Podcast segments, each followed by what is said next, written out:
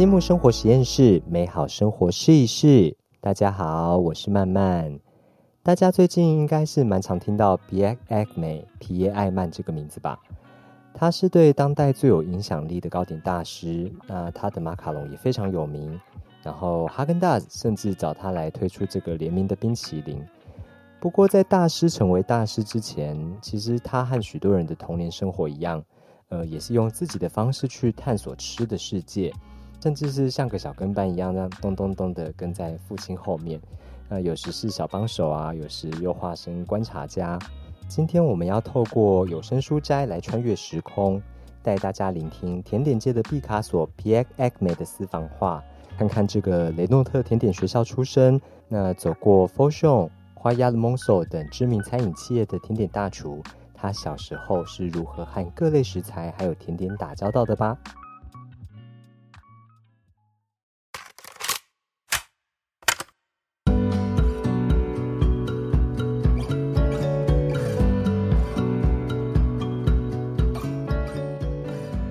章，耳濡目染，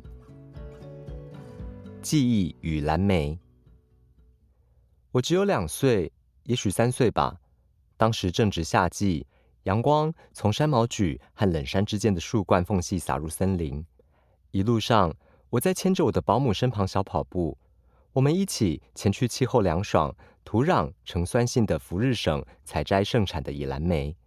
对我来说，贾克妈妈就是温柔甜美的化身。身为拉巴洛什面包师傅的太太，她做的莓果塔和果酱真是一绝。我从灌木丛上抓了满手蓝莓，贪心的塞进嘴里。可别全吃光了，她笑着对我说。蓝莓的香甜汁液流满我的手指，沾满我的嘴唇，让我原本就贪吃的味蕾愉悦不已。以蓝莓的滋味。是第一个令我留下记忆的味道。这种深色的小浆果，它的深沉风味从此烙印在我心底。那是滋味扁平单调的人工种植蓝莓绝对不会有的味道。每当我想起野蓝莓如此细致绝妙的滋味，就会立即在我口中浮现。但是我从未在创作中使用蓝莓，因为我太害怕期待落空了。这份滋味不由染指，必须留在我的记忆里。蓝莓的味道令我想起许多往事，各种影像、感情、滋味，以五味杂陈的印象派笔触勾勒出我的幼年时光。从三个月大到三岁为止，我被安置在位于拉巴洛什的保姆家，距离我双亲居住与工作的科尔玛约二十公里。因为奶奶判定她的媳妇，也就是我的母亲，无法兼顾家族的面包糕点店与小宝宝。奶奶是独断专制的女人，个性很难相处，就住在我们家楼上。她自认比我母亲高一等，理由是我母亲的娘家家境贫寒。自有记忆以来，我从不觉得这样分隔两地有什么奇怪的，因为我的年纪太小了。然而对我母亲而言，却是一种剥夺，她因而感到非常痛苦，这让她的个性变得强硬。也许甚至毁了他的一生。由于他害怕再度经历亲子关系疏离的噩梦，所以我的双亲没有其他孩子。他也总是为此责怪父亲和奶奶，使得家庭关系变得恶劣。母亲一直把我照顾得无微不至，给予我严格积极的教育。她的价值观则让我们在生命中不断前进。然而，她不是一个温柔的母亲。我还是婴儿时就被带离他的身边，这件事斩断了他的情感。他不会送我礼物，也不会拥我入怀。但我并不觉得他的淡漠对我造成影响。我认识的母亲就是这样，因此对我而言，这似乎很正常。直到看见我的妻子维勒利是如何关心儿子阿德里安的身心健康与幸福，甚至儿子都超过三十岁还会抱抱他。我这才注意到自己从未有过这些经验。我告诉自己，六零年代家长的照顾方式不同，也许这就解释了，相较于双亲，我的喜怒更形于色，轻松的就能够向亲朋好友表达出感受。或许这也是我将一生奉献给甜蜜滋味的原因吧。回到蓝莓，时至今日，我才意识到，我在雷诺特甜点学校制作的第一道甜点正是蓝莓塔。塔皮是沙布列面团，其中的奶油风味令我感到美味的不得了。当时我只认识父亲所用的乳马梨面团，一如当年大部分的面包糕点师傅。蓝莓来自波兰，是 c a r k 品牌的罐头。我们仔细沥干蓝莓，不过会保留汁液用来制作凝冻。这些蓝莓的味道与森林采摘的野蓝莓竟然惊人的相似。记忆。果然是耐人寻味的好东西啊！紫香梨塔与默契，我清楚记得小时候的住处。我们住在一间狭长的公寓里，就在家族经营的店铺楼上。我的房间位于餐厅和浴室之间，贴满灰扑扑的壁纸，放了一张简朴的转角床，一组老衣橱，一张小桌子，以及我不用的写字桌。一个火车模型和小狗波利斯布偶就是我最珍贵的宝物。阳台上有阿尔萨斯处处可见的红色天竺葵，看出去就面向邻近的殡仪馆。不过最重要的是，我房间就在父亲的面包店工作间正上方。面包和布里欧许的香气每天都会骚动我的鼻子，使我醒来。每个星期五散发的姑姑霍夫香气则预告周末的到来。乔治，也就是我的父亲，日复一日在凌晨两点钟下楼到面包铺。我的母亲苏珊在四点左右会加入他的行列。他们两人都在一九三零年出生，共同经营着由我曾曾祖父母创立的面包糕点店。即使没有真正明说，但想也知道，大概总有一天我也要继承面包店。当时。我们住在科尔马市中心外围的上马谢街区。顺带一提，上马谢是十九世纪的伟大教师与教育家，还是一口面包的历史这一本书的作者。也就是说，我们可是住在专做面包的市区外围一带呢。去市中心的时候，我们会说我们要进城喽。其实距离只有六百公尺。母亲每天早上五点为附近织品工厂的工人们开店。他们上工前会过来买面包或简餐。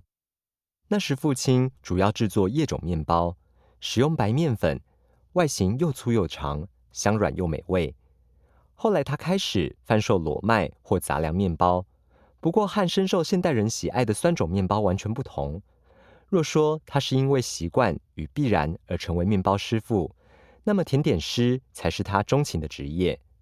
他主要贩售黑森林、水果塔。法修兰传统或零糖霜的姑姑霍夫，面对传统的客人，就得提供同样传统的产品。然而，父亲充满好奇心，总是勇于尝试厂商提供的培训课程。这些课程让他手痒而创作新产品，可惜受欢迎的程度远不如经典甜点。母亲总是笑说：“虽然新款甜点能够勾起客人的兴趣，不过最后他们总会如此评价。”哦，真特别啊！不过还是给我来一个黑森林吧。当天的新作品滞销，我经过的时候就能够吃上几个。把监督我饮食视为药物的母亲为此非常不高兴。我在童年与甜点的紧密连结更胜于面包，因为面包是在夜里制作的。我父母坚持我一定要睡得比他们多。很快我就明白了。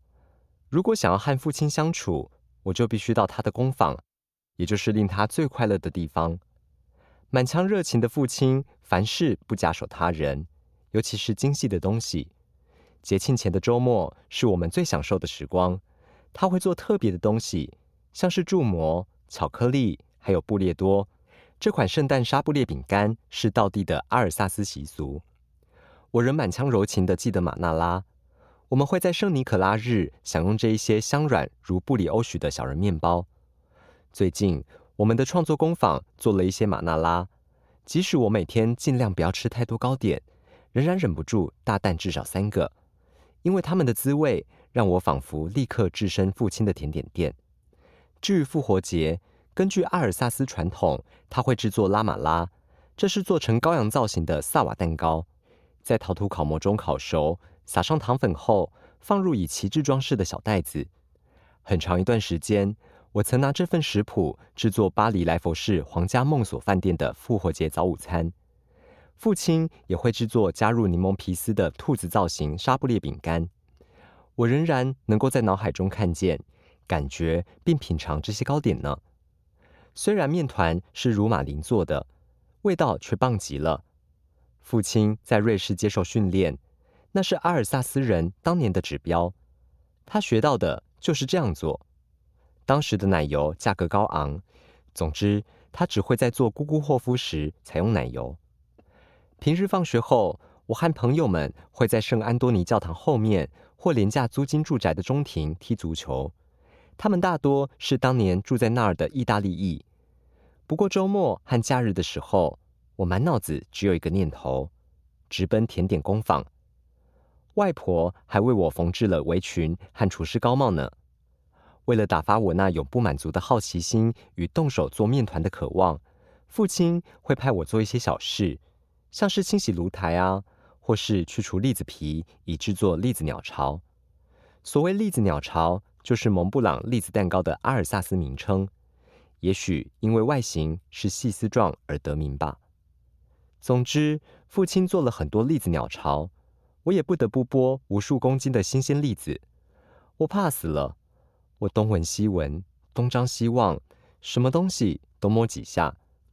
某天，我的大拇指被面团分割机划了好深一道伤口，到现在都还有疤呢。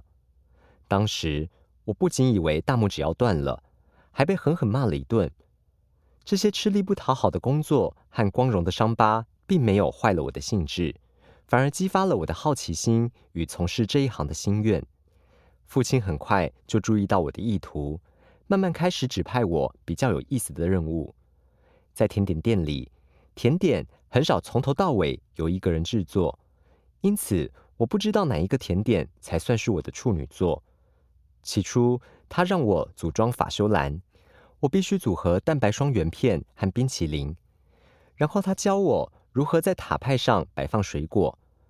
随着时间过去，我的好奇心越发强烈，我不断要求学习新事物，冒着惹火父亲还有与他共事的甜点主厨贝纳瑟萨的风险，总是问个没完没了。贝纳后来买下我父母的面包糕点店，我就这样学会铺塔皮、鲜奶油挤花。涂满鲜奶油，并在边缘刮出花纹的蛋糕抹面技法，巧克力蛋和巧克力屑的制作，以及巧克力铸模等。我也会跟父亲开着面包车巡回，那是一台雪铁龙的德 C V，后来换成一辆迪安呢。他和当年其他人一样，舍弃保湿和雷诺，对雪铁龙非常忠诚，无论如何都坚持要雪铁龙。甚至连 S M 上市时，我还幻想他会买一台，但是价钱实在不是我们家能够负担的。我们有一辆 D S，可供家人共同外出时使用，配送面包、塔派、糖果给订购的客人时，则有迪安呢。我们的贩售范围遍布科尔马西边和西南边的农业区。父亲认识每一个人，因此大家也都认识我，因为下车交递商品的人是我。我非常喜欢这份差事，将糕点交给客人的时候，感觉就像带给他们幸福。还有什么工作比这更令我梦寐以求呢？夏末时会有一段紫香梨塔的旺季，父亲做的非常美味，这绝对是最能够令我想起他的事物之一。虽然我能够写出这道配方，却从未成功重现父亲的味道。然而塔皮却简单的不得了，就只有水。面粉、乳马林、糖和盐，这份配方做出来的脆塔皮相当扎实，并不松脆，简直硬的像精装书壳。它会在塔皮上撒些较干的手指饼干碎片，然后放上八月中旬到九月底采收、产季仅有五到六周的阿尔萨斯紫香梨。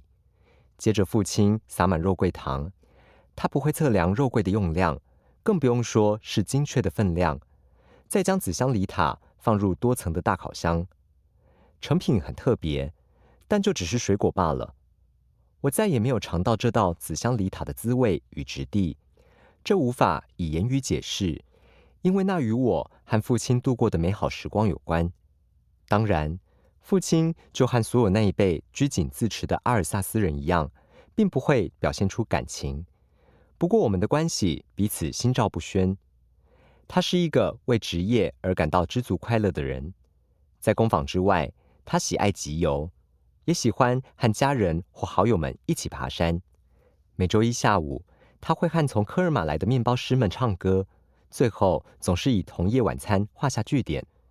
他对甜点的热情，在不知不觉中为我树立了典范，传授给我许多知识和技术，多到我开始当学徒的时候，还自认为懂很多呢。当然啦，我真是大错特错。至少在原料方面，当时的我还有很多要学的。父亲一向使用品质绝佳的水果，是我们从距离住处两公里的两座自家果园采收来的，有红醋栗、黑香李、黄香李，以及必须完整带梗采摘的樱桃，将它充分浸渍后裹上翻糖与巧克力，带梗。是因为它会连着樱桃梗一起泡酒做成罐头。至于其他水果和食材，则如同当时大部分的甜点师，他也没有特别研究。在他的工坊里，我从没见过一根香草荚，他只用香草精。柠檬皮丝也没有，他以购自德国的香料代替。一直到进入雷诺特后，我才会认识优质食材，从此打开我的眼界。至今仍然探索不完。大家听完之后，应该会发现说，甜点之于 Pierre Agme 其实不只是甜点，呃，无论说是姑姑霍夫还是紫香梨塔，其实都是封存记忆的珍贵载体。那如果你还想要知道更多关于这位大师级人物的风味建构心法，以及他的经营管理或是处事哲学，都欢迎到博客来、读墨、c o b o 等各大平台搜寻 p x e g m a 蛋糕上的樱桃有声书，继续解锁更多精彩的内容。那今天的节目就到这里喽，拜拜。